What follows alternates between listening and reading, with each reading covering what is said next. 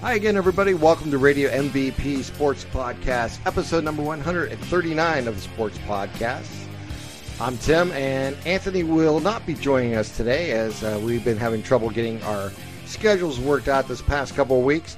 But we have two fantastic guests that are appearing on the podcast this week. First up is James Dotson.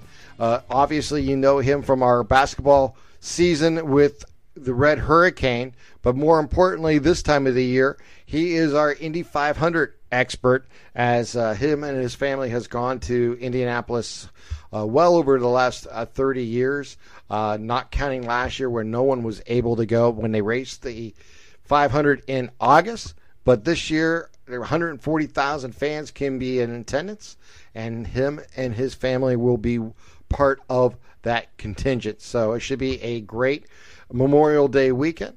And as always, James has great information about uh, not just qualifying, but the history of the Indy 500. So our second guest is Donnie Hess. He's the head coach of the Des Moines Roosters of the U.S. AFL. And we're going to talk some footy with him and talk about his involvement with the Roosters, how he became a player and then later a coach, get some information about the AFL this season and uh, his perspective on what's going on. A great conversation we had with uh, Coach Donnie, so uh, you want to stay tuned for that too. So, first up is James Dotson. So, let me bring in uh, my basketball partner and our Indy 500 expert, James Dotson. Yes, it's that time of the year. And yes, it's time to bring in James Dotson. The Indy 500 is just a week away. Uh, matter of fact, time you guys download it, it'll be the week of the Indy 500. And uh, James, you're headed back out to Indy, uh, what, six days from today? Uh, unbelievable. Yes, finally going to be going back home again in Indiana. It's been a uh, it's been a long time coming. It feels like it. It, uh, it was sad to miss it last year. No fans uh, at the Brickyard for for the biggest race uh, of the season uh, across the world. 500, which was nice, and but it, it's just still not the same with uh, uh with uh, without having the fans there. So we're we're all excited. We've been watching uh, practice and qualifications all week long, and uh, just getting that itch to get back to uh to smell smell all the smells and hear all the sounds there at Speedway, Indiana. Yeah, and it's it's it's an amazing thing because uh, we've spent the last 14, 15 months uh, kind of in a fan lockdown in sports. In this, uh, in the past, what I'd say two, three weeks, we've seen it kind of all open up again, and uh, there is no restrictions coming up uh, for the 500. Uh, there are still restrictions, Tim. It's uh, only going to be 40% capacity, but 40% capacity still means there's over 140,000 tickets that will be sold uh, in the grandstands, which will make it by far the largest uh, single single day gathering uh, of any kind since the pandemic began. And, and even with that 140,000, yeah, 40%. So you're talking still yeah. multiple seats between everybody, plenty of spacing. Um, just they've done such a great job uh, there in uh, Indianapolis to make sure this is going to run as smoothly as possible. Um, they're restricting infield access. So basically, um, I mean, you used to be Normally, right. you're talking 250,000 just in the stands, plus another probably 50 to 100,000 that sit in the infield. Well, there's no infield seating this year, just basically to try to keep the teams separated from any fans coming in, just to have uh, no possible chance of any uh, crazy contact tracing that has to occur last minute, which is smart, just trying to keep them all separated. But still, uh, it won't be 300,000 of your closest fans, but 140,000 of them sure doesn't sound too bad either. No, it doesn't. And that's like you said, might be the largest gathering in the world right now that we've uh, we've seen and it all starts at the pole position and uh, a familiar name gets there with Scott Dixon. His fourth. That puts him second all time. He uh, tied Helio Castroneves and uh, I'll tell you what, for for a guy who I mean, he only has one win at Indianapolis, but it feels like he is always up there because he is always yeah, up there near the front. a six-time series champ. He was winning uh, most of the race last year. Got passed in the last ten laps uh, by Takuma Sato, and then maybe a bit of a hard luck yellow uh, right at the wrong time. Uh, otherwise, we could have had a, a pretty spectacular finish, and I uh, wouldn't have been surprised if uh, that PNC Bank car was up front. But you know, Scott Dixon, when we looked at, at the uh, fast practice on Fast Friday there, he really never got a chance to get going. Uh, never got a chance to get a full clean run. We didn't know what to expect. Well, he got lucky in that he got the first pick. He got the best conditions, and no surprise, he's the fastest on Saturday. You go to qualify Sunday, okay, now everything's the same. You're going with everybody else. How fast is he? He goes right out there and blows everyone out of the water and ends up getting the uh, the pole position. Uh, ended up being, I think, actually the third closest actually in the end uh, between first and second. Uh, Scott Dixon to Colton Herta, but uh, Scott Dixon, Chip Ganassi Racing, just uh, very, very strong. not only in qualifying, having all four of their cars in the top nine, but after qualifying on Sunday, they had a, a final practice session the Ganassi drivers were first, second, fourth, and fifth in that final practice and race trim setup as well. So uh, watch out for those Ganassi boys. I think this weekend is a, a very much uh, the obvious thing to say. Yeah, well, Chip Ganassi, you know, let's face it, he's built his empire uh, in racing at Indianapolis and his uh, really his consistent success there and and making – uh, really that part of his life. And, and same with the Andretti's. Let's be honest. I mean, that's mm-hmm. that name goes uh, hand in hand with Indianapolis, and uh, the Andretti's racing uh, team is uh, also making a big push into the top ten. Yeah, I mentioned uh, Colton Herta ended up second place out of Andretti Autosport. Ryan Hunter-Reay really had a rough, rough week of practice, and then he found some speed during qualifications. He's going to start seventh. Alexander Rossi just out of the Fast Nine and tenth. I mean, those three out of the top 10 tells you enough right there. James Hinchcliffe and uh, uh, Steph Wilson are rounding up the the five guys in the Andretti uh, Autosport platform, and uh, Marco doing the one off. He starts uh, further down in the field, but uh, all of them have been pretty strong um, through, through race sub- setup as well, especially Marco, who's starting 25th. He's looked very consistent in that race trim, which is something he hasn't had as of late. But I mean, we really got to look at what this young guy, Colton Herta, can do because uh, he actually was getting some Formula One looks after he had a, an early win this year. He's only 21 years old, Tim. Wow. He is an absolute stud. Um, and I think maybe the uh, the thing you got to look at most, he races for his dad. Bryan Herta is uh, yes. his father and his strategist. Let's see. He won as a team owner in 2011 with Dan Wheldon, and he run it in uh, 2016 with Alexander Rossi. 2011, 2016, we're in 2021. That that that five year gap is uh, is setting up. It would not surprise me at all if uh, if the Herta combination ends up in victory lane. Yeah, it seems to go that way too. Sometimes you just have these these uh, cycles uh, where certain uh, racers and, and and companies have an opportunity to make their run, and you can almost predict it. Like this is the time this is going to happen. Now with the pandemic, still with restrictions and traveling and that, uh, how many or if has it really restricted the opportunity for any internationals to come to compete, like a one race race off type scenario? Uh, not not as bad as uh, as you might have expected. Now there was one driver for uh, Carlin, uh, Max Chilton, who was unable to get himself back in for the road course race that was uh, this past weekend. So two weeks prior to the 500, um, they chose not to use a, a, a, backup driver and just set up and get prepared fully for uh, for the the oval race for the 500, which I think ended up being a smart move. Uh, as they were fighting uh, tooth and nail down the stretch to make sure they got into uh, that top 30 uh, and not have to deal with the last row shootout on Sunday. But other than that, things were pretty good with that. And uh, in all honesty, too, maybe this would have been the best year to maybe get some more of that international flair with the uh, Monaco Grand Prix happening this weekend and not on day the Indy 100 like it always is. in the end, limiting factor in terms of getting more entries right now is uh, the engine manufacturers. Uh, Honda and Chevy do a great job, um, but in the end, you got both that are supplying uh, 18 engines for 18 different teams, uh, 18 each, that is, uh, for getting ready for the 500. You really can't get any more than those 35, 36 entries before you just can't do it anymore because the engine manufacturers can't keep up and make their quality product. So um, until you get a third manufacturer which won't happen until you get the uh, the new regulations coming up uh, in a couple of years. Um, I think we're going to stay around this number of about 36, 37 competitors uh, fighting for the 33 spots. So this being two uh, two guys getting bumped. Uh, RC Enerson, who was on a team, Top Gun Racing, that uh, literally started from scratch less than a month ago, put a car together straight out of a box less than a month ago, and actually was less hour off of making it into the field. Uh, but that also shows you, though, what happens when uh, the other guy, Charlie Kimball, a member of a, another really AJ Foyt Racing, couldn't make it into the field this year. It, it just that's how Indianapolis sometimes you can have a a really strong team that ends up in the field, really strong team the field, and even this uh, Paretta Autosport, a, a team. Uh, what a great story this be. Their driver Simona de Silvestro, the uh, the lead uh, with Beth Paretta, a basically a female forward uh, organization that is like ninety percent uh, women in racing, from the top engineers down to the tire changers and the driver as well they're able to make it into the field while an AJ Foyt car uh, ends up on the outside looking in. Just one of the many great storylines that you end up finding uh, when you go to the Indianapolis Motor Speedway. Yeah, and those are the stories that really stick out and and really make a, a moment in history, and not just for the 500, but in sports in general. And it's great to see.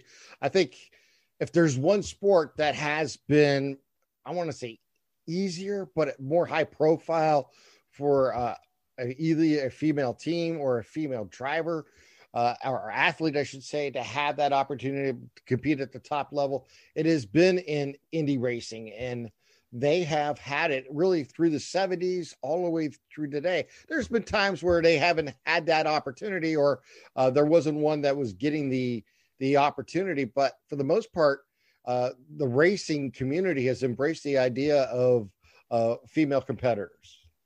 Well, because most of them are doing very well when they get their opportunity. Right. Actually, last year, Tim, 2020 was the first year 2000s that didn't have a female driving in the Indy 500. Um, and same thing, that was just because one of the normal uh, uh, women who was scheduled to compete ended up not being able to make her way over with uh, the funding she needed and also with some restrictions from the UK. So uh, otherwise, you probably would have had Pippa Mann in the field this year. But uh, nonetheless, I, I, think exactly right that you have opportunities for uh, for minority groups, for for women, and just for these small market teams. I mean, uh, Dreyer and Reinbold Racing. No, I mean that's not a, a women team, but uh, a, a, team that has very very little money uh, compared to a, a, Penske or a Ganassi uh, type program, but they can go and make the waves and make it into the field. Uh, those stories end up being just as great, you know, as having your three or four time winners doing some big near the front of the field and those small manufacturers, I shouldn't say,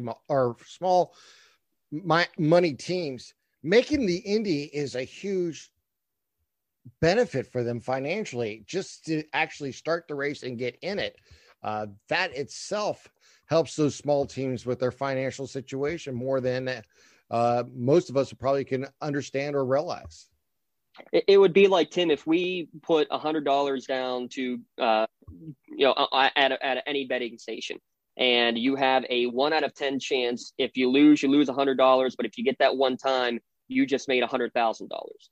That's about what it comes down to. Except it's not a one in ten chance; it's probably about a one in a thousand chance uh, with some of these smaller market teams. But they get it done. I mean, you look at uh, another one just for an example: Dale Coyne Racing, their top driver uh, this year uh, with Ed Jones in a number eighteen car uh, Dale Coyne Racing is a team that has been around Dale Coyne, a driver himself. He's been now uh, owning uh, uh and managing teams for 20, 25 years, and they they get the job done with the strategy. He's just one of the best minds in racing. He has a very very low budget, but he gets the job done. In the Grand Prix the other week, he had a former F1 driver. What a great story Romain Grosjean was uh, to uh, come over after nearly dying in that fiery F1 crash in Bahrain comes over to IndyCar, puts it on pole for the Indy Grand Prix, uh, ends up finishing second. Just that right there can be uh, finishing in that race gives them enough money to continue without having to worry for the rest of the year. Just qualifying their two cars for Indianapolis gives them enough money to work the rest. Sage Karam, Dreyer, and Reinbold Racing, same thing. They care just about the Indy 500. They qualified. If they get top 10, they can do two or three more races because now they have the funding to do so. That's that, that's kind of the difference between one the, the race within the race. A race just right. get in, and then the actual race of uh, trying to get uh, into victory lane and, kiss the bricks. You mentioned them a couple times in our conversation. Let's just talk about the teams and and their position coming into this 500. Uh, let's talk about Rahal and Penske and those two teams. What do you expect out of them? And uh, could we see a surprise uh, uh showing from either of those two teams uh, this year? Rahal looked really strong early in the week, but they're qualifying uh, surprisingly, Tim was not. I mean, they have the defending champion, the two time winner, Takuma Sato. He's starting 15th. Uh, Graham Rahal starting right behind him, uh, sixth at 18th.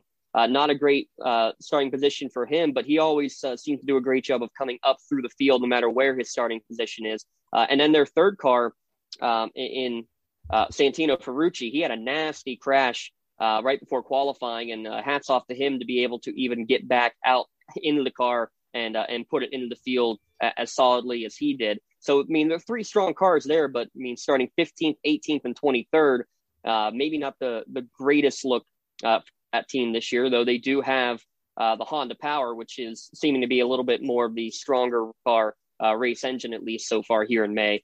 Um, you mentioned Penske. Penske again, also a little disappointing. Nobody in uh, in their crew in the uh, top nine either. Uh, as I look through the uh, starting lineup, the top Penske car ends up being their rookie, Scott McLaughlin, who only two rookies in the field, Tim, and this guy is not a rookie. Let's be honest. Yeah. three-time champion in Australian supercars he he's a force to be reckoned with for sure. Um, and they did have a really good race pace. Now, uh, the, the one that was really impressive in the final practice was uh, Simon Pagenaud, who in, in, about a 30 minute span, he uh, tracked practice, passed 10 cars, decided to go back to the field again to try it again. Passed 10 more cars, went to the back, passed 10 more cars.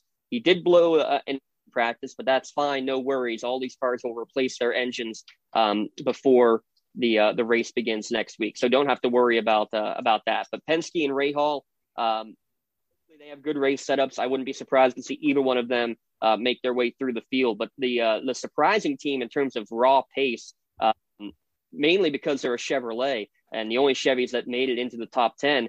Uh, it's Ed Carpenter Racing, and we shouldn't be surprised though. Every year, Carpenter cars are fast at the Brickyard. They may struggle points during the year, but during the month of May, you can't beat them. In fact, no one has beaten them here at May this year. Their 20 year old second year driver, Rinus VeeKay, uh, real name Re- Rinus Van Kalmthout. Uh, he just goes by VK to make it easy for us uh, here in America. And trust me, uh, commentators are appreciative of that. But uh, the, the, Dutchman uh, won the Grand Prix, 20 years old. He's the third different guy this year to win his first race in IndyCar here this season, which is impressive to begin with. He starts third. His uh, teammate and owner uh, Carpenter starts fourth. And those two guys have been really fast. Their third car, Conor Daly, starts back at 19th, but he has been at the top or near the top of every single practice session while in race trim. So he's another guy like I think like Rahal or Pagenaud. I'm expecting to see move to the front. So lots of great, great action from that Ed Carpenter team too. I'd love to see the guy who went to Butler uh, Butler University right there in Indianapolis, the hometown ah. kid. Would love to see Ed Carpenter, uh, preferably as a driver, but even as a team owner, he's uh, one of the big fan favorites. Everybody's going to be watching for sure. Well, the Carpenter name in Indianapolis 500 is is quite quite natural, I should say. It's been around for a long time, and you would expect just that to happen. Talk about maybe one of the foreign teams. I guess uh, we would say that is uh, like McLaren, because that's really more of a an F1 team in the past, has or continues to be.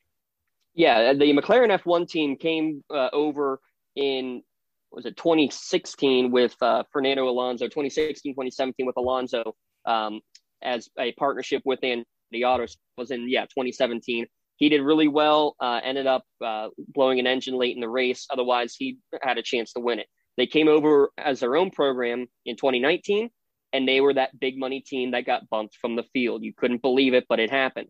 Well, since then they partnered with uh, with the uh, Arrow Schmidt Peterson uh, Motorsports team. So a great partnership. Again, Schmidt Peterson was a team that's been around for about 20 years. Uh, one of those low budget teams like a Dale Coyne, but they keep getting a little bit better, a little bit better. Then they get this uh, sponsorship with Arrow. They get more money. They get even higher in the charts. Then they make a uh, sponsorship connection with McLaren, and now you see these Arrow guys near the top of the field uh, in each and every race. And that's one of the dark horses I'm keeping my eye on is Pato O'Ward. He's uh, another guy who got his first victory in his IndyCar career earlier this year, and it was on an oval. The doubleheader uh, races at Texas, he finished third in the one race and first in the second race. He's going to be a guy starting 12th, yeah, 04, that I'm going to keep my eye on just because he's got the oval experience now in his second year and he's racing very well. He actually missed the field two years ago, uh, trying to uh, make it into the field uh, he's gotten so much better and so much more experience for one of these international drivers getting used to oval racing. And he showed it uh, at the beginning of May down in Texas. He can race on an oval. It's a team that keeps getting better and better. That's a, a dark horse to keep your eye on him and uh, his teammate Felix Rosenqvist. So, what is your uh, position in the stands uh, this time? Normal area, or will you be moved because of the uh, pandemic?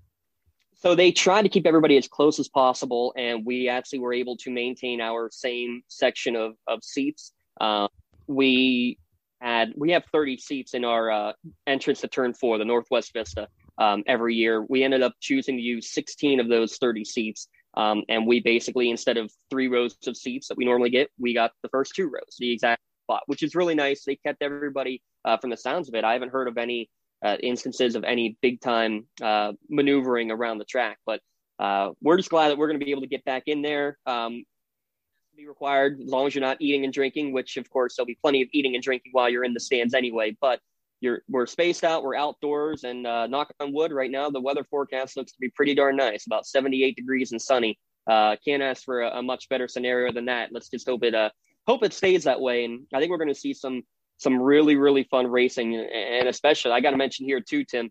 I mean, you, you got two 46 year olds who are up at the front of the field too. Tony Kanaan starting fifth, Helio Castroneves is basically his best friend uh, right behind him, uh, starting in eighth.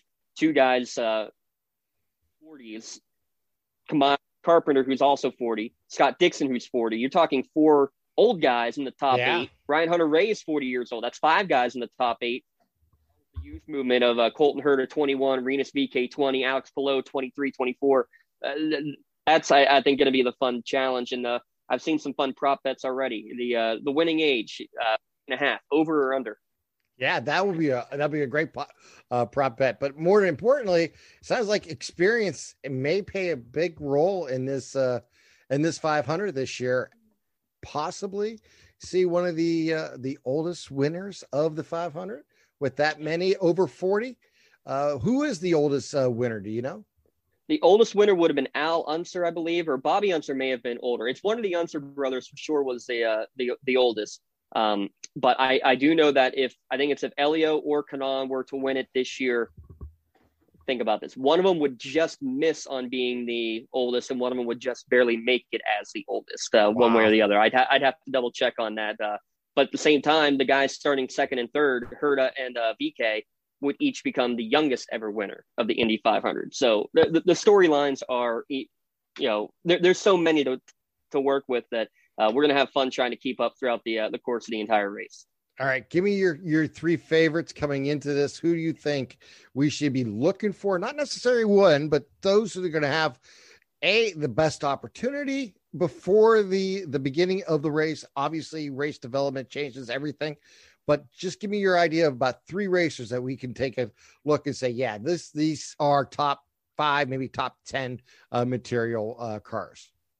Well, let me start by saying this. Last year and the year before, it was very difficult to pass unless you were in the top two or three spots. And from the practices, it looks like you're pass a lot more deep uh, into the field uh, than we've seen the past few years. So uh, if you had asked me a week ago, I would have said if you're not starting in the first two rows, you don't have a chance to win the race. That is completely thrown out the window now. Um, this is the closest uh, starting field that we've seen in many years, and it's the fastest overall starting field in Indy 500 history. Uh, so lots of speed, top to bottom. If I, if you're saying give me somebody guaranteed in the top five, there's no way I'm betting against Scott Dixon. There's absolutely no way I don't expect Dixon to be in the top five. Um, now, I mean, I'll, flash back to 2017 where he started first, was uh, running in second during pit stop cycles, and a car crashed in front of him, and he just happened to collect it yeah, that could happen. I mean, uh, that can happen with anybody. Uh, But if I had to, to, place my money on anybody for for top five, even top three, it'd be tough to bet against Scott Dixon.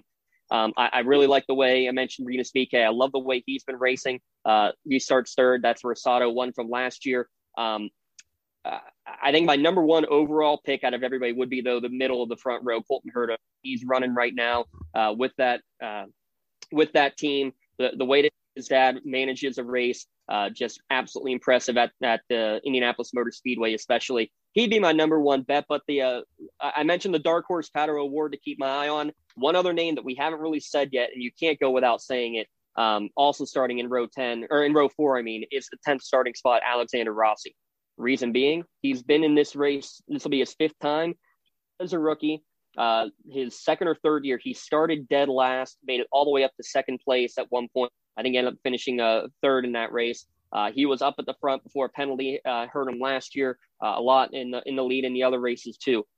Alexander Rossi knows how to get the job done. Again, last year in, in a race where you couldn't pass anybody, he was passing everybody. He was getting to the front and uh, giving some uh, one fingered salute on the way by at the same time. Ah, I would not be surprised that. whatsoever, whatsoever, if you see Rossi in, in victory lane. Um, and, and, mainly too, Rossi and Herta. I think if one of them win it, they are officially the the head of this Andretti Autosport team. I mean, they're basically a one A one B right now. But if if uh, one of them is to win the 500, they could officially be say, yeah, they're definitely the the top dog on this team, and that makes a big thing not only for you know sponsorship money and everything, but just in terms of team orders the rest of the way through their career uh, to to be who's the top dog, who plays second fiddle. Uh, you know, e- even though they're very good friends off the track, you know that that has a little bit of a rivalry aspect to it, uh, even within their own team. So uh, that that could be basically what a, an Al Jr. and Emerson Fittipaldi uh, type rivalry was with them back in the early '90s. If it would not surprise me at all if that continues. And if uh, Herta can get a win with Rossi, or if Rossi gets the second one, either way, I think it's going to be some fun battles in that Andretti Autosport camp. Oh, there's no question. It should be a lot of fun to watch. I can't. I'm looking forward to it, and it is always on your uh, calendar as a sports fan. There's just no question about it. One of the the great sporting spectaculars in the world, let alone on Memorial Day weekend, and a tradition that goes back oh so many years. But more than anything, um, part of me wants to root for Tony Kanaan just because of his personality and uh, his bravado, to say the least.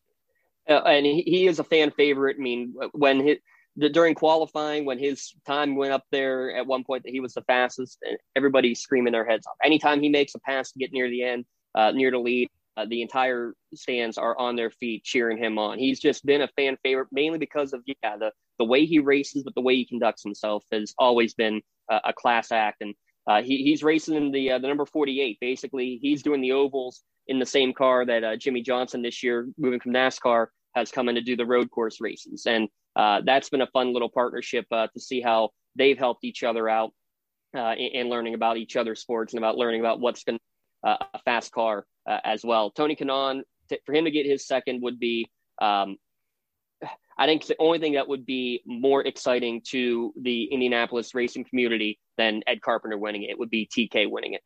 It should be a lot of fun. I'm looking forward to it. You have a safe travel out there. Enjoy the race. And uh, let's try to uh, maybe recap it on in a week or two and get back and talk about uh, your experiences at the at the 500 this year and uh, just recap what happened. Absolutely, sounds like a plan, and uh, we'll, we'll, make sure to uh, to sing loud and clear when we're back home again for you.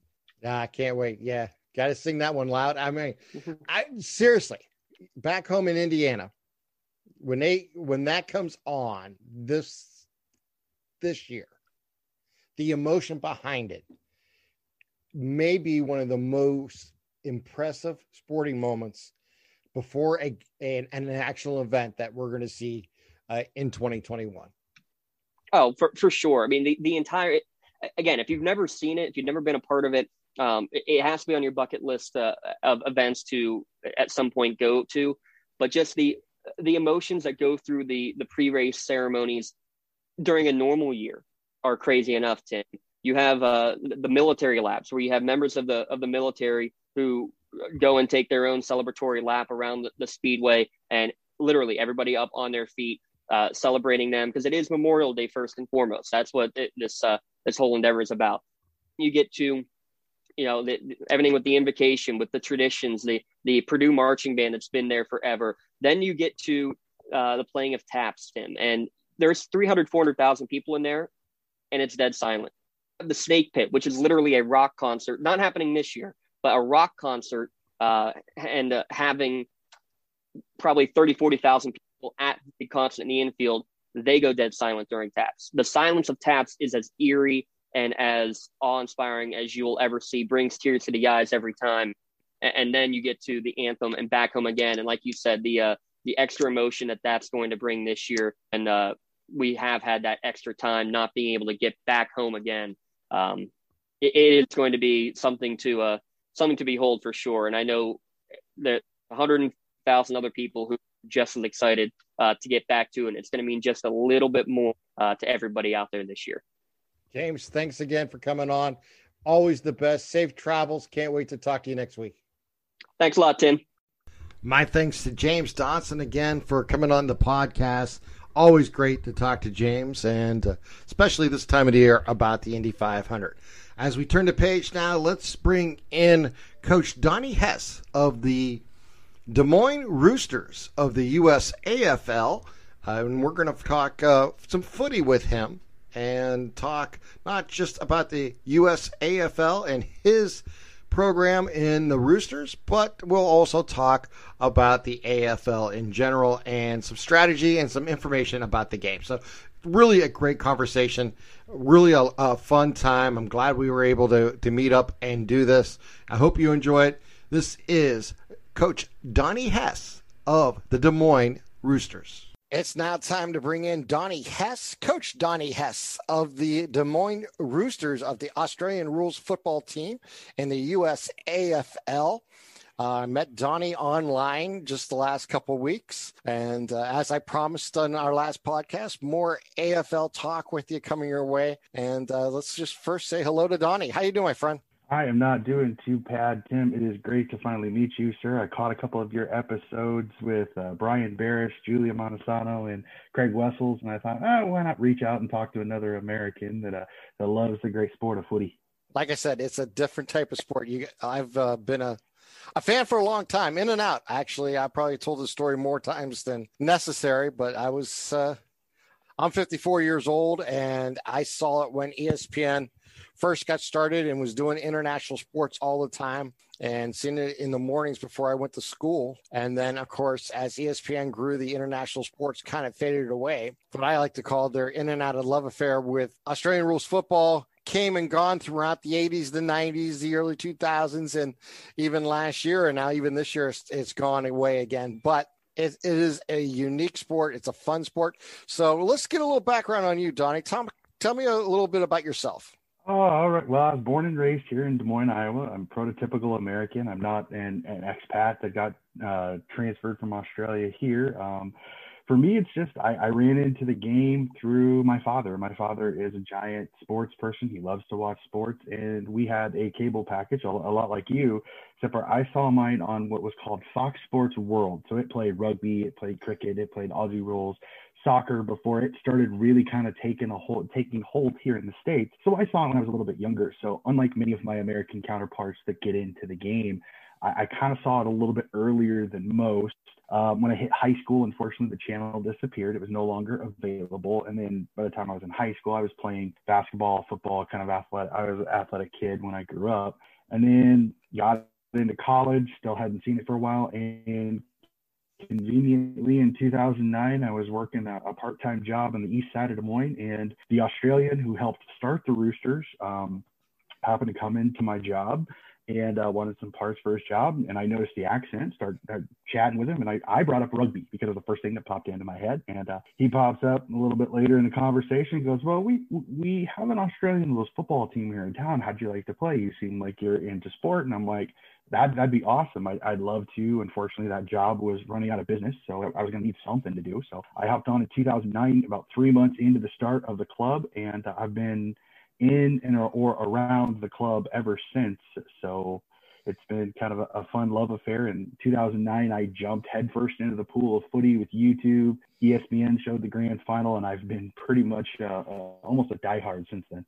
Yeah, it's it's easy to get hooked, and once you allow yourself to do it, it's just a great game. Period. And uh, more than anything, uh, how did you get into? Uh, you mentioned you got you you met a, a, an expat from Australia who uh, started the Roosters. Just talk about your involvement there with the U.S. AFL and how uh, you evolved from a player to coach. Uh, okay. So the so we'll do a little background of the Roosters a little bit too. In 2009, two brothers who are originally from the western part of Iowa um, were in LA and originally got into the game a few years prior. Well, their father unfortunately got sick. So they decided to come back to be a little bit closer. They met up with the expat, and that's actually how the Des Moines Roosters got started.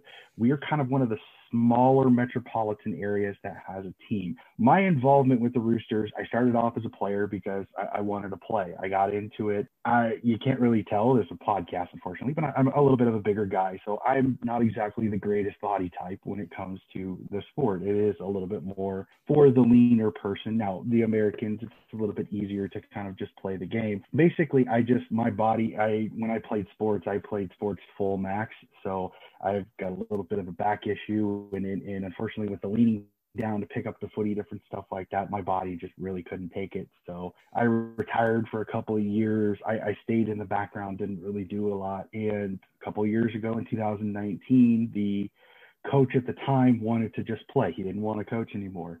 Um, and he reached out to me and he's like, Hey, there's an opportunity for the Roosters need a head coach.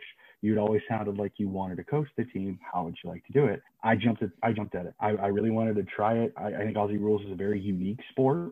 Um, it's not like a lot of the sports here in the states where it's play oriented. It's much more flow oriented, a lot like soccer. So I thought I'm up for a challenge. I want to learn something new. So I jumped in. They they hired me then and there, and I've been the head coach ever since. Now, unfortunately, last year due to some medical reasons. Uh, I won't go too far into it. I, I, was not able to coach my team last year. I, I did a lot of in the background kind of stuff. I helped come up with some virtual trainings that I could, brought up some skills and skill development when the boys were, were doing kick to kick. But I have great news is that I, I am fully vaccinated and I will actually be able to rejoin my team next Tuesday at our, at our next training session. So I'm I'm giddy with excitement to get the whistle back into my hand and to be able to help the boys out, and especially considering it looks like we're going to get at least half a season in this year. Fantastic. I'm glad to hear about uh, everything turning your way here recently and uh, uh, continued success, no doubt about that, on, on a personal and a, uh, a footy level. Let's talk about the team for a second. Uh, obviously, when I was talking to Brian a few weeks ago, he mentioned that the, you play kind of like a miniature game. Usually, it's not the full 20 minute quarters, it's maybe like a 40 minute game or less. Sometimes it's it's not the full complement of players, and I can understand that. It's, it, I mean, to get 18 players to play, let alone maybe 22 or 36 if you had a full side. I mean, that's a lot of players, uh, not not just to manage, but be able to to commit to it. So, talk about what size of a playing field you guys have, how many players usually are available, and uh, you know what what type of uh, numbers are you looking at? Oh, it, it kind of fluctuates. Um, it really just does depend. Each team, it, it, depends on what kind of field you can get. Uh, unfortunately, as, as, you kind of mentioned, it is not easy to get the full length field. Um, so you kind of have to ad lib sometimes. It depends. Um, we've gotten a field that's probably 30, 40 meters too short. So we just we bring it in and we take two players off. So instead of playing 18 on 18, we play 16 on 16. We basically just take the wing positions off the field. Um, we actually here in Des Moines, normally during normal health situations, we do a ten-a-side tournament called 8035, which is the two intersections that um, intersect here in Des Moines. And we do a ten-a-side tournament on a couple of rugby fields on the western part of town. And we bring teams from all over the Midwest to come in and kind of play. So it really kind of depends on what field we have, how many players each team has, because when you travel, I mean, this is we're not getting paid for this. This is right. purely it's... a love of the game. Like we'll we'll go up to Minneapolis, and if we've got a busy enough weekend, we may only have eight to ten guys that can go up. Minnesota will give us four or five of their players, and we'll play 12, 14s with a couple of guys on the bench. So it really kind of, I think the one thing I have to give the USAFL community a lot of credit for is, is that because we want to play the games as badly as we do, we're we want to work with each other because we, we know in the long run us coming up with 10 guys and you playing 10 on 18 it's not exactly fair. You give us three or four now we play 14 on 14 at least it's a little bit more at least it's a little bit fair and everybody gets a game. And some guys get a little bit more game time than might not. So it really just kind of depends on the team how many players are available. Our national tournaments it's 18 on 18 unless the league depicts differently most of the time at our national tournaments or our regional tournaments, it's 18 on 18. It's a regular game, and they try to make the field distance and length as best they can to what you would consider the MCG or the Optus Stadium size. Yeah, I mean, obviously, it's difficult to find uh, a place you can quote unquote make an oval that you know can be as large as 300 yards, and uh, mm-hmm. to end up with uh, four goalposts, you know, for the uh, the behinds and for the goals. So uh, I'm sure it, it is a challenge along to self.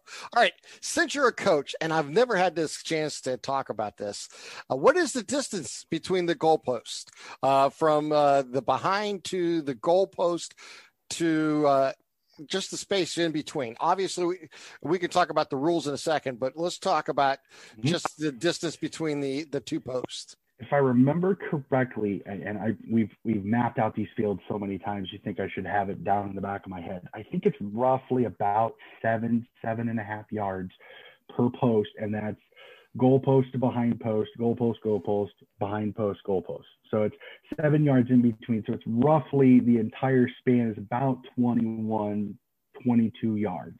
Again, I don't exactly quote me because right. the meter to meter to feet and yards right. meter right. to feet sometimes can get a little get a little interesting sometimes uh, but that's if I remember correctly, it's, it's roughly about seven. It's roughly about seven yards. I was always trying to figure out that distance. I kind of figured it had to be close mm-hmm. to that range. And uh, as you mentioned, uh, obviously the rest of the world uses the metric system. We here in the United States still uh, use a standard system that is uh, antiquated and, and long gone, but uh, it's not going to go anywhere anytime soon. So it is what we deal with. So when mm-hmm. you're looking at playing the game, now, again, I enjoy watching it. I see some of the strategy, but I don't mm-hmm. always understand it. So I have to just break it down to some mm-hmm. simple questions. You're a coach. I'm going to take advantage of this. Is a pick play illegal? Can you block someone out of the way? Depends on how sneaky you want to get. Um, I know if you if you watch some of the th- if you watch some of the pros, they do it as best to inconspicuous as they possibly can, just because it's a good way to kind of rub your defender if you have a trailing defender. Um, again, a lot like basketball kind of right. is. You want that trailing defender. If you stick a body into him, as long as you're not moving and not in, initiating the contact, you could probably get away with it. You just got to be really careful of not making it obvious. Like if you're standing in an area, let's say a ruck contest. So the ball the ball mm-hmm. goes up and, and, your ruck wants to tap it to a you're one of your midfielders is trying to get a run so he can get it and bomb it into the, the, the 50. What you might do is you might have one of your other midfielders take three steps towards the ruck contest and stop. So then he's in position, he can still play the ball. And then that moving midfielder can run right off his hip or right off his shoulder blade thus creating kind of a pick without it being it. Specifically, you can't do, you're not supposed to if you're outside of five meters. If you're close to the ball, you can shepherd, which is basically what I equivalent to as a basketball box out. You can mm-hmm. keep your teammate from getting tackled, which is really the best thing to do. So most of the times you're going to see like pick play type of thing. You're going to see it in a ruck contest where there's a lot of people in a small area where the footy is. Yeah, I mean, as I watch this as it gets, it seemed like it was never available. I'm like, ever from I'm beginning, says, man, why don't they just run some picks and screens and and, and create some space mm-hmm. to uh, to uh, make a pass, you know, with a kick or uh, a handball, a long handball type scenario. And I says, mm-hmm. obviously, mm-hmm if I'm thinking about it and they're not doing it, means it's probably illegal. They they try. I, I have seen some tactics. I, I know that there's one one of the things on the Watch AFL app. There, there's a show called AFL 360, and right. right now Richmond is being is being kind of exposed a little bit for kind of doing that. In they were showing basically a forward on forward where one would run towards the defender and basically stop, and then they'd run him off which technically, since it's more than five meters off the ball, is illegal. It's an illegal contact, should be a turnover. But they're doing it in a way that the referees aren't either the referees aren't seeing it, or it's not egregious enough that they're they're calling free kicks. So it's so I know it's kind of it's kind of a perfect question at this time because it is kind of become a little bit of a, a talking point, especially in some of the media circles right nowadays. Yeah, it's, it's no question. It's it's an interesting part of the game. One of the things I've also noticed, it seems to be a strategy. and maybe you can talk about this a little bit with me, um, where it seems the easy, the best play maybe is to go up the middle, but that's usually taken away where you have to go wide, either left or right, and seems to be going to the outside of the oval, mm-hmm. away from the midfield. Uh, is that typical, or is that just good defense? It's a combination of both. Some team, some teams like keeping it towards the boundary because if you can't get a mark um, it's the furthest away from the from the goal because if, because if, say mm-hmm. say I'm a kicking, okay, so a team kicks it behind and you bomb it down the middle. Well, if the defense, if the defending team that doesn't have the footy in the first place spoils the ball back inside the 50, if somebody crumbs it, they teams what they try to do is they try to bomb it down the wing almost near the boundary line. So that if somebody spoils it, which is to keep it from being marked, sorry, I, I technical terms. I, I, apologize if I say something you don't know. Please stop me and let me know if I do. If they spoil it and goes out of bounds, well, at least you gain 50, 60 meters when the next throw in, and at least the ball's further away from your defensive goal, so it's harder for the other team to score. If the ball is marked, then what you will a lot of times what you'll see, and you can watch this the next time you watch is one of the first things when that guy catches the mark, the first place he looks is in what we call the corridor or the middle of the field, which is the center circle, the center square. They want to go there because if they go there, that opens up the entire field for the next pass. Where if that gets taken away, then they got to either put it down the line to a contest, two guys even, nobody has had an advantage, or you can do what they call a swing which is to kick it backwards to your teammates to then go to the other side of the field, hoping that if your uh, midfielders and forwards move it to the other side of the field, they'll get open because if they sprint, they're going to get there off the field and down the other side. So it just really kind of depends on the team. I, I there's some teams I've noticed, especially with the new rules this year, they are bombing it down the middle to a one-on-one contest, and if the guy marks it, well, now they're halfway down the field.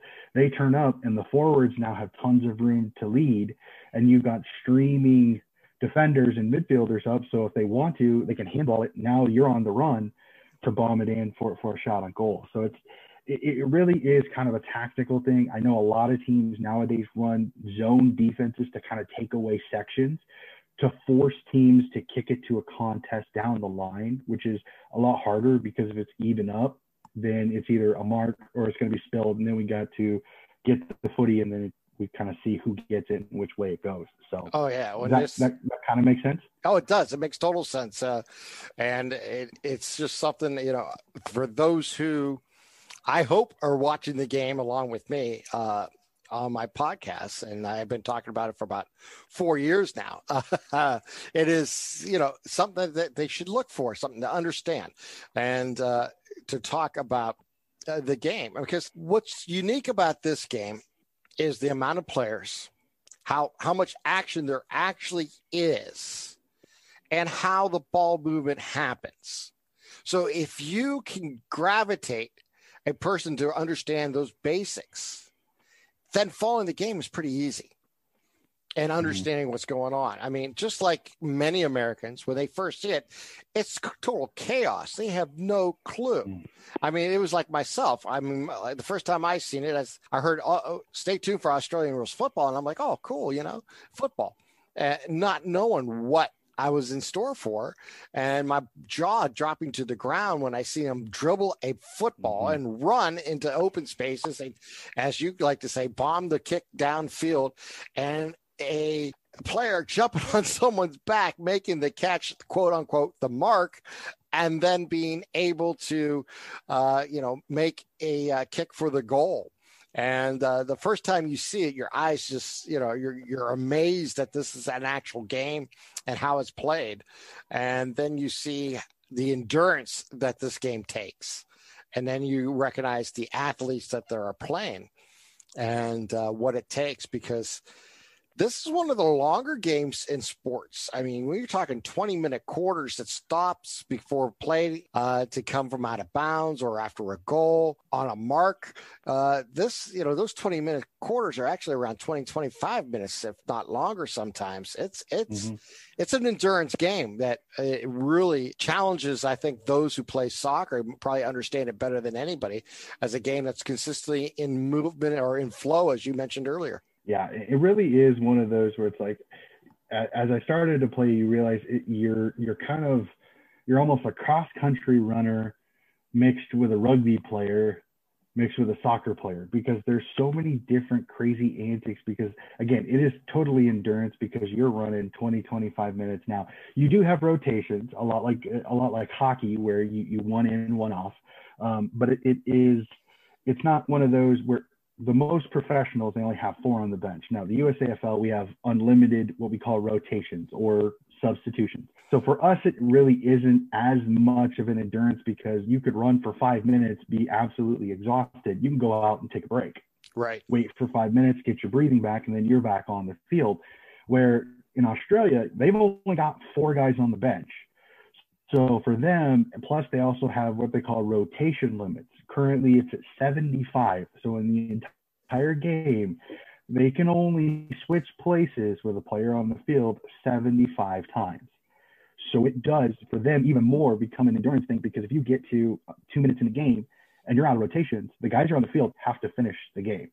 So it's a training is, is sometimes interesting because you have to balance the skill set, which is quite interesting with the kicking because it isn't like American football. Like most American punters, we think the ball's got to be kicked high.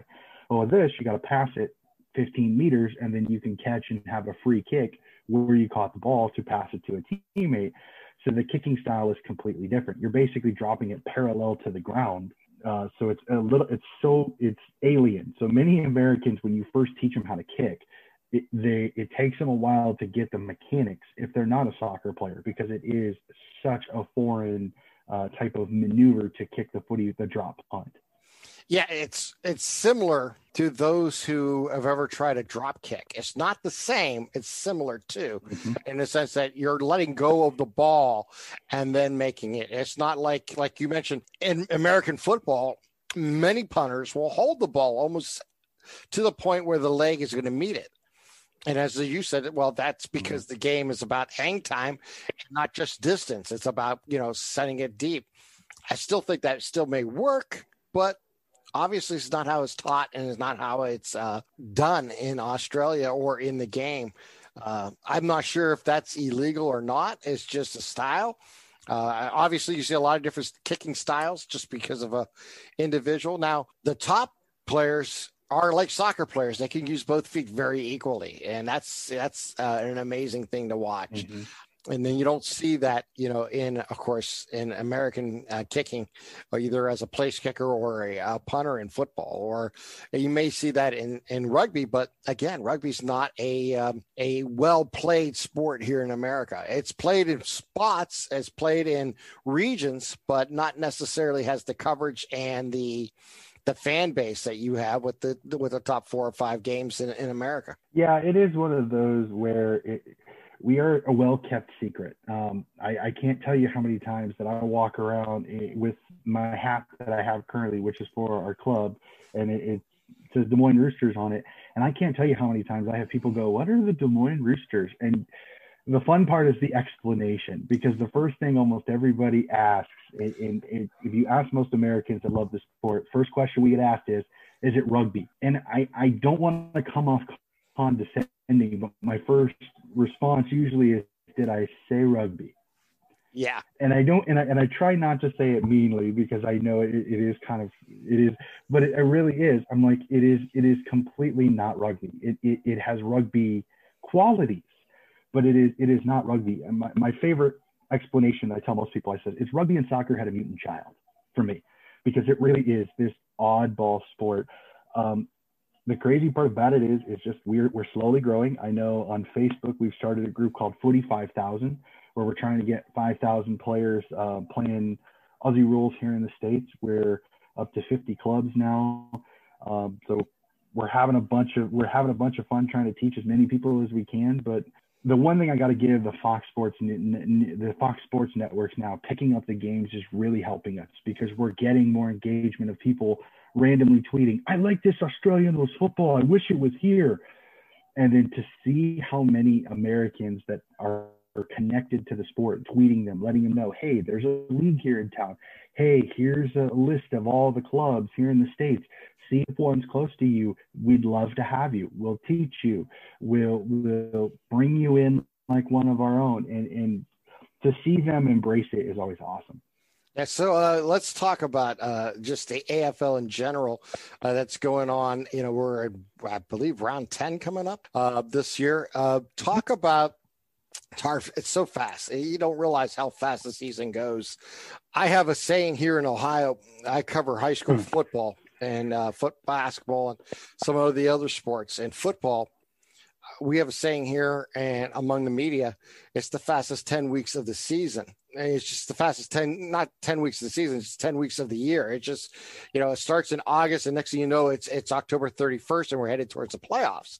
And you're like mm-hmm. how is this possible? Seemed like yesterday i was wearing shorts watching watching practices and now i'm bundled up and you know hoping that the the press box has a heater I say the same thing about the AFLW. It's just so fast. I mean, that 10 weeks just blows by so fast. And then you get right into the, the men's competition. Here we are already 10 weeks in. Uh, last year was such a, a unique scenario with the break that happened and it, it, made it feel like a much longer season than it was. Uh, let's talk about who, who, are the teams that you uh, ended up uh, bragging for. Let's use that term, and um, let's uh, support. Yes, and uh, I mean maybe some of your the players that uh, turn you onto the game. Uh, okay, so I am. This will be this will be fun for you, Tim. You may not like me too much after this. I am a Sydney Swan supporter. Um, ah, I don't I, have a problem I, with that at all. Well, we, our, our team, our teams, if I saw correctly, you're a Collingwood Magpies supporter, which uh, I'll explain that here in a minute. Unfortunately, unfortunately, this year has not been one of your one of your marquee years to, to hang your hat on. Um, for me, the Sydney Swans, how I got into them, it's kind of a combination of a couple of things. As I got into the sport in 2009, I really kind of went down the YouTube wormhole, which is always so much fun for many people. and I kept seeing two highlights that just always drug me in and I always wanted to see. And they are both from the 2005 season for the Swans. One is basically an elimination final where they played the Geelong Cats, and one player, Nick Davis, kicks four goals in the fourth quarter to help the Swans come back from an 18 point deficit for 18 or 20 point deficit to beat the Cats, knock them out, and to move on to the preliminary final the next week. And then the other highlight was also in that same 2005 season in the grand final when Leo Barry takes a pack mark just before the final siren to help Sydney win their first premiership in 72 years. It was the longest ever drought ever in the AFL slash VFL ever. And I just, for some weird reason, they always those highlights just they brought me in. I don't know what it was. Maybe in the, with the Nick Davis one, the crowd going absolutely bananas when he kicks his fourth goal to give him a two point lead with like 10 seconds left on the clock. Like to see the fans lose their minds was absolutely just it, it enthralled me. And then when I finally thought, you know what, I got to pick a team. I, I, I can't just watch this. I have to pick a team. In 2012, I watched the grand final and it's Sydney and Hawthorn. Sydney has this game style that I love. They're a physical, hardy, kind of Midwestern style team, a lot like what I'm used to from, from my teams here in Iowa that I support. Um, they were just a gritty, tough, physical team. They laid a ton of tackles. They weren't a superstar team. They really played a team style of game. And I fell in love with it. Like I, absolutely loved it. Their nickname is the Bloods because of the blood-stained jerseys. So I just I fell in love with it. So in 2016, I became an international member. So I send money to the club and I get free stuff. In fact, you can't see it on the podcast, but I just got a my membership ah, pack with a membership excellent. water bottle this year, which is and you get a hat every you get a hat every year, which has your membership and the year it does. You'll get scarves, different stuff like that. So for me, it's an investment in the club because I've fallen in love with it, and I, I just so I became a Sydney Swan supporter, full fledged international member in 2016. And as I've said to many people, I've, I've never looked back. I've, I have grabbed on to the Swans with gusto. They haven't won a flag since I've become a member. That's fine. They're, they're a younger team this year, and they're kind of playing a little bit better footy than I was originally expecting one of my uh, internet friends or footy friends, I should say, and uh, been so blessed to have her come on the podcast a few times. Uh, Gemma Bastiani, who uh, covers the AFLW very well, mm-hmm. and and actually the AFL too. Um, I reached out to her a few years ago, and uh, I didn't have a team. I was just kind of like, ah, you know, I'm, I'm I'm media like. I don't need a team. I'll just root for, mm-hmm. uh, you know, a good game and and hope for you know that type of scenario and, and, who cares who wins? It's not important to me. And i had that attitude for a long time and uh, talking to her and a few others says no you can't do that. You can't do that. I'm like no no no you don't understand. This is the way i've been for the last 20 years because when i started covering sports you kind of you have your favorite teams but in the most part you try to be unbiased as possible. So mm-hmm. i kind of got that that grip into me. And then uh, I was talking to her and she was like, Yeah, you got to pick a team. I'm like, Well, yeah, I don't know. Uh, just, at the time, Collingwood was kind of up and coming again and was doing well. And they had Mason Cox. And I was talking about her, him with her and this and that. And she goes, Well, you like Mason Cox. So, you know, why don't you be a, uh, a Collingwood supporter? And I'm like, yeah, why not? You know, and that's basically how it happened. It had no, no realms, no reason uh-huh. behind it. Now, here's where I actually could have been a Swans fan. Uh, and I don't think I, I told this story. Uh, this was uh, very mm-hmm. simple. Mm-hmm. I became a fan of Australian music many years ago. Uh, I was a big INXS fan. I was a huge Jimmy Barnes fan when no one knows about him in America. Uh, ACDC, you go on and on and on. Back in the you know late eight or early '80s up to like '85, uh, all there was a lot of bands from Australia that came over and, and had one hits or two, you know, some minor hits over here, and I became, you know, quite enthralled with some of the music down there. Well, as time went by, being a, a, Jimmy Barnes fan, I found out about Cold Chisel, and and in the process, I started following them. And then Ian Moss was a few years ago was uh, at the Anzac Entertainment, and it was of course on YouTube and that and you find mm-hmm. it. At the time, I was kind of like in between what I was going to do thus uh, he came on and uh, he, I forget who was who was the game and probably was a Collingwood game or something. I don't remember. It was one of the people who were interviewing before you know after his performance or before his performance goes. So who you bragging for today? And he looked right in the camera and went Sydney Swans. And I, I started laughing. I says, "There's a guy who knows what he's doing," because you know he didn't care about these two teams, and it's not his team. And then being a Barnsey fan that I am, he always says, you know, go Swans and stuff like that. And for the life of me, it just went right over my head. And being a big fan of Jimmy Barnes and I, Ian Moss and the whole gang of them, Cold Chisel, I should have been all flat out. I should have been a, a Swans fan, but because of fate and an American, I became a Collingwood fan. So I'm a black and white guy with the uh, following the bird that's you know that supposedly attacks people from the uh, from the trees and dives on them. So uh, that's that's the long story there. So, you can find uh, a lot of really you can find a lot of really yeah you can find a lot of really good videos of magpies swooping on people. It is it's absolutely um, there there are some funny funny videos. But uh, another one, I don't know if you actually have seen this, but uh, I had to laugh after I'd become a Swan supporter. Um, my wife is a big uh, late night TV person. She loves Conan O'Brien. Oh, okay. Um, if you go on YouTube, you can actually find a video where Conan O'Brien goes over to Australia and he actually goes and trains with the Sydney Swans, and it is absolutely hysterical. I think I've seen that. Yes. He talks with he talks with Nick Davis, the guy I was telling you about with the with the four goals late in the game, and it's absolutely just comedy gold. Like I laughed so hard because he he has a point where they try to teach him how to do the specky mark where you jump on somebody's back, and one of the players is wearing it, and he looks at Nick Davis with the straightest face and goes, "Who's the guy that walks around looking like a jar of mustard?" And it's it's just absolute comedy. Like I laughed so hard watching it. So I, I always get a kick out of that. But um, in fact, actually, we actually, I actually just actually had uh, on my podcast that I do because this last year on the podcast I'm connected to, I actually had Gemma Bastiani hop on as a co-host for my AFLW uh, review for a round, and she was absolutely awesome. In oh, fact, oh, she's the best. Did she tell you she's a Swan supporter too? Oh yeah, I've, I've known that for a few years now. Yeah, uh, and, and, like I said, she could have led me down that road. She had the opportunity, and but you know what? Give her credit. She kind of she kind of let it go to my own decision, and uh, you know uh, on, a, on a really quick conversation that is somewhere on one of my past episodes. You'll hear how I says, "Okay, well, I'll be a Collingwood supporter," and that's how it became uh, known.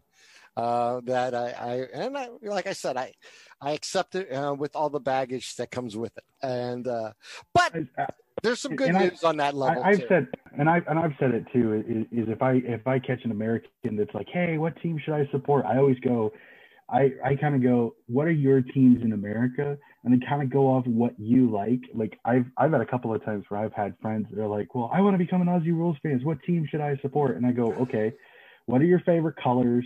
What do you like in a footy team? Do you like history? Do you like new? And I kind of I've kind of basically kind of come up with a little bit of a kind of formula of how I've how I've helped people. And most of the teams that I've given people, they've actually run with and actually thoroughly enjoyed because I try to connect what they like for like sports here. Like if you like a gritty, tough team that doesn't have a lot of superstars, I tend to go with some of the clubs that maybe they don't have a lot of superstars, mm-hmm. but they play the style that matches the personality, right. which is a lot of fun because sometimes they fall in love with that team and you, they just look at you like, oh my gosh, you're so right. Oh yeah, it's that's what's I think so special about just the league and its fans and its supporters, as they like to say. It's they're so passionate about their their club, and that passion runs deep, and it is forever mm-hmm. passion. And you know you can get into arguments about different things and who is the rival and why you hate them.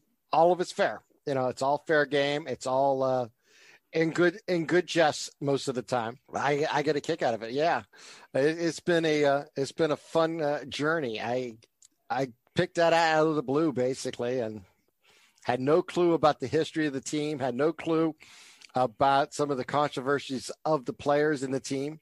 But uh, you know, like they tell you, you can't change once you, you select your team. So you got to you got to stick it through. Uh, like I said, I should have been a Swans fan deep down uh, because of all that other connections, and I never give it a thought. I just made a decision because of uh, Mason Cox. So I'm a Coxie guy, even though he's not even on the uh, on the top squad right now, uh, unfortunately. But uh, you know what? Collingwood's in trouble anyway, so it doesn't matter if he's there or not.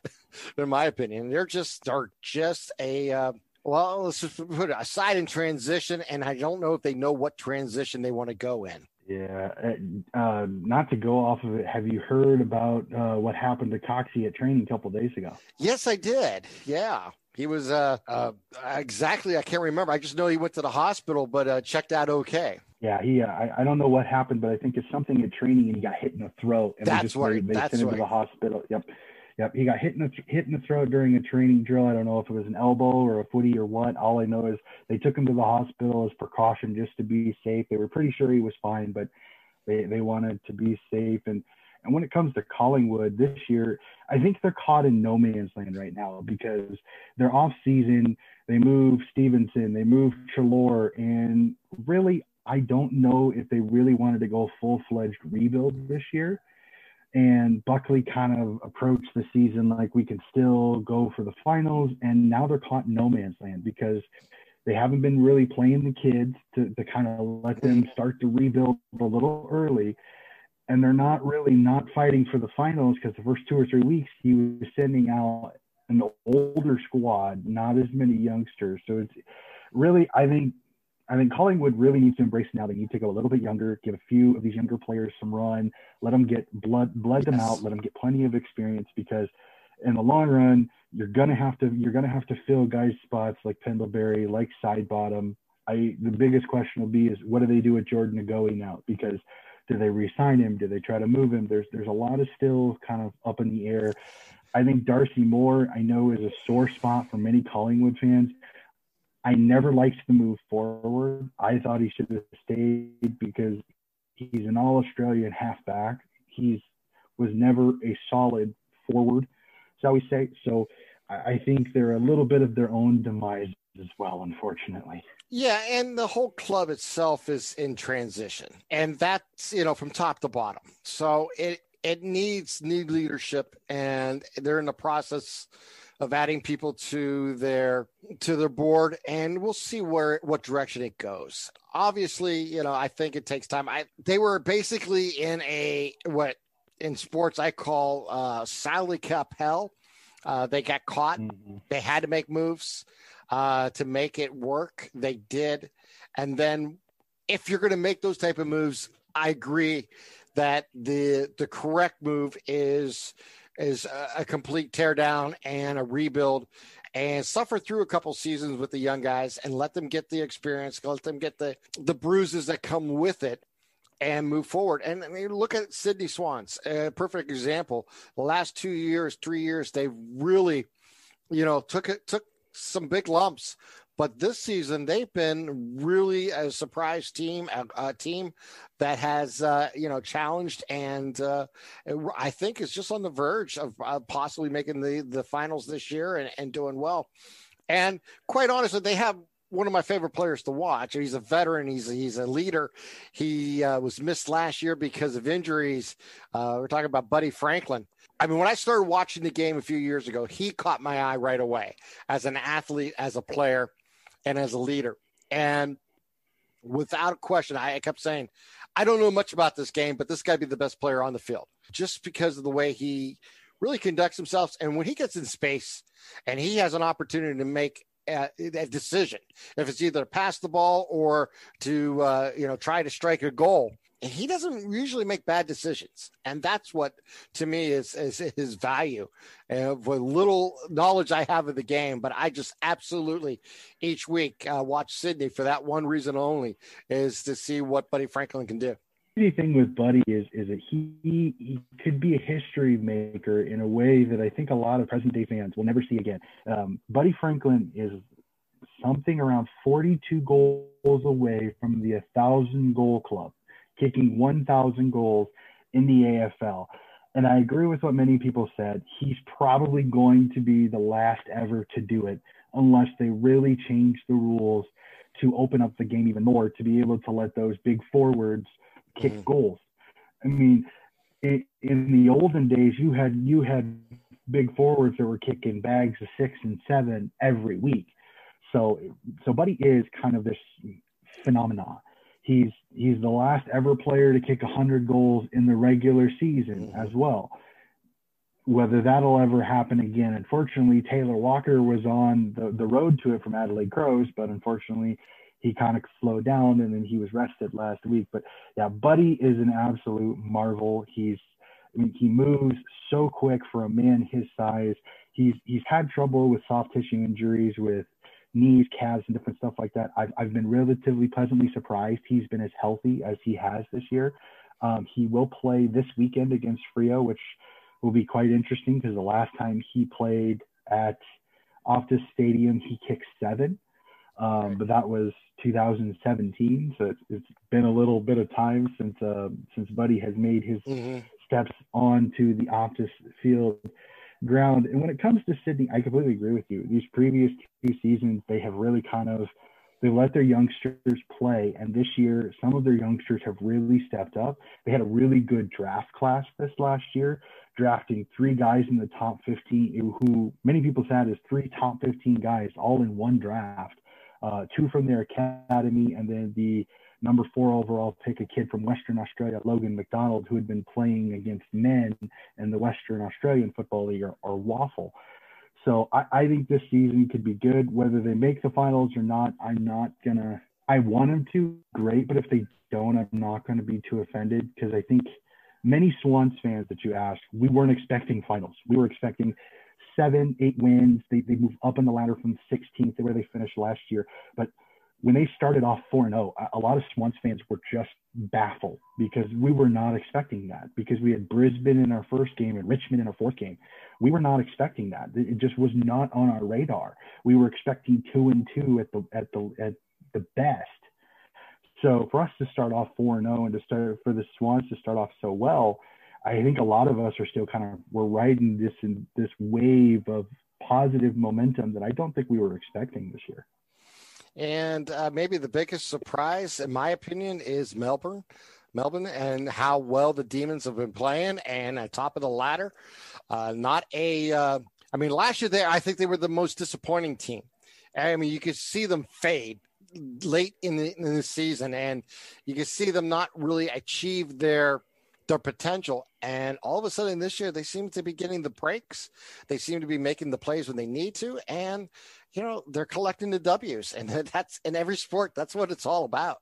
Yeah, exactly. This Melbourne team has come out of nowhere. I think a lot of people were expecting them to just barely make the finals if they make it, because in 2018 they made the finals, got to the prelim, and got absolutely destroyed by West Coast. And then in 19 and in 2020, they really just never clicked. It just never really went the way they had expected or the way they wanted. Many Demons fans were starting to get frustrated with Simon Goodwin, their coach, because they saw Max Gawn, they saw Petracca, they saw Oliver, they saw so many talented players on their list, and they weren't playing up to expectations. And this year, they just everything has clicked. Everything has started off so well. They are nine and zero. Oh. I, I you probably saw this fact. The last four times the Melbourne Demons have went nine and zero oh in a nine game stretch. They have won the premiership. They've won the flag all four times. So there's a lot of Demons fans that are starting to go, could this be number five? There's a lot of Demons fans that are starting to kind of go, is this it? we don't know. There's still so many games still left to be played, and unfortunately, the Demons are known for fading. They they they've made they've made great starts to start a seasons and then faded in previous yeah. years. I know it one year in 2016 or 17, the North Melbourne Roos went 9 0 to start the year. They barely made the finals and got in an eighth and were knocked out in the first elimination finals. So being 9 0 is not a guarantee that you're a flag contender.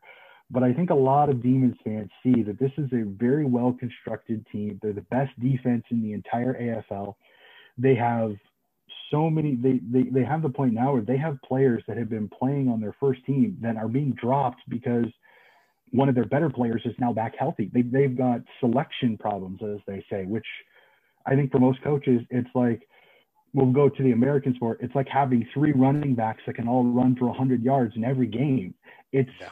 a substitution problem you want because that means your team is playing so well. You've got to find these guys time on the field. So if I'm Simon Goodwin, I'm doing everything I can to keep this going because he has absolutely found it. I don't know what, but he's found it for this season and he comes into this round with a chance to go 10 and 0, which will then set up probably what everybody says is the most marquee game of the round in two weeks the Western Bulldogs and the Melbourne Demons on Friday night footy that could be 10 and 0 versus 9 and 1.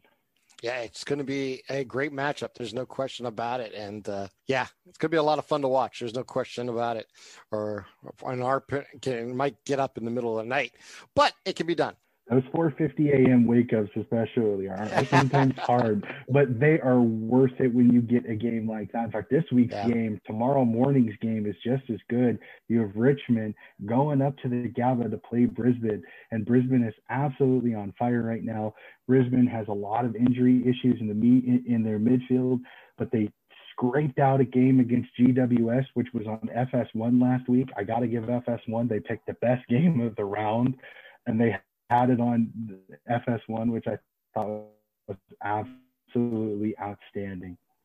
Yeah, no, anytime we can get coverage here in America, that's it's it's a wonderful thing. Uh, not just for that matchup, but for the sport in general. Donnie, talk about your Roosters. What is the colors of your your team? What does your your jumper look like? Okay, the Des Moines Roosters. Um, when we when we first made it out, the easiest description I was told is we basically are Chicago Bulls red and black. We have our own individual little uh, a jersey. It is a it was it was done originally by a, a former player who now actually resides in Perth, Western Australia, and it is a very detail oriented rooster. Our our jumpers nowadays are a kind of striped, kind of like Adelaide crows with the stripe at the base, the the white or red top. We actually have reversible jumpers, and then our logo on the on the chest plate.